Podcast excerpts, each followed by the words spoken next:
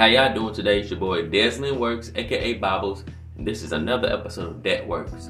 So today we're gonna talk about how four former and current Louisville police officers are going to be federally charged in the case of Breonna Taylor. Thank you, God. It's about damn time. So before I get started, let me do my Copyright Infringement Act, which states that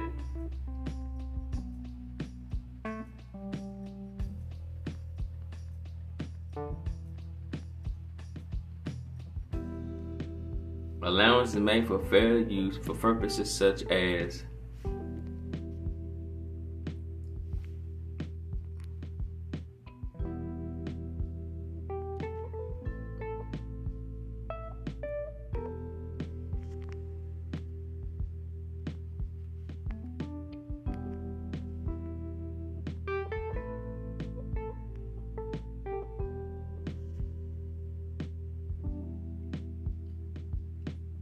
Let me do it again. Copyright disclaimer under Section 107 of the Copyright Act of 1976. Allowance is made for fair use for purposes such as criticism, comment, news reporting, teaching, scholarship, and research.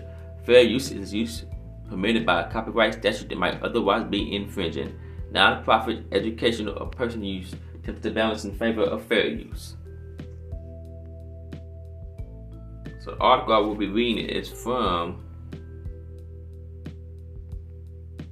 Newsbreak. And it states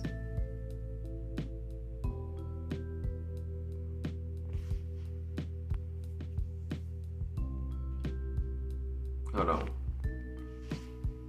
U.S. charges four Kentucky police officers in Breonna Taylor killing.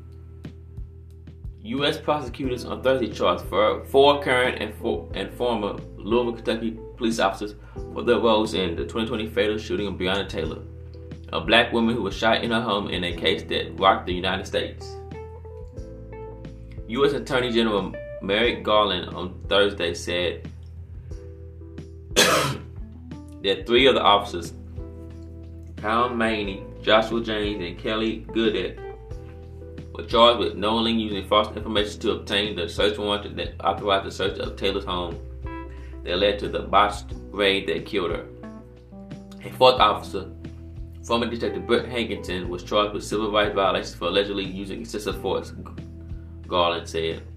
The death of Taylor, a 26 year old emergency medical technician who was unarmed, was one in a trio of cases that fueled a summer of protest against racial injustices and police violence two years ago when the country was reeling from the still new COVID 19 pandemic. Breonna Taylor should be alive today, Garland told a news conference. Louisville police were investigating alleged drug trafficking when they broke down the door of Taylor's home, leading her boyfriend, who was carrying a legally owned firearm, to shoot at the officers, who responded by firing 22 shots into the apartment, killing Taylor, prosecutors said. Hankison in March was acquitted by a Kentucky jury of endangering Taylor's neighbors when the bullets he fired during the raid hit a neighboring apartment. Read. That's it. Well, hopefully this set a precedent for the other officers in the case. I mean, not other officers, for uh, prosecute future officers in the United States because this happens every day.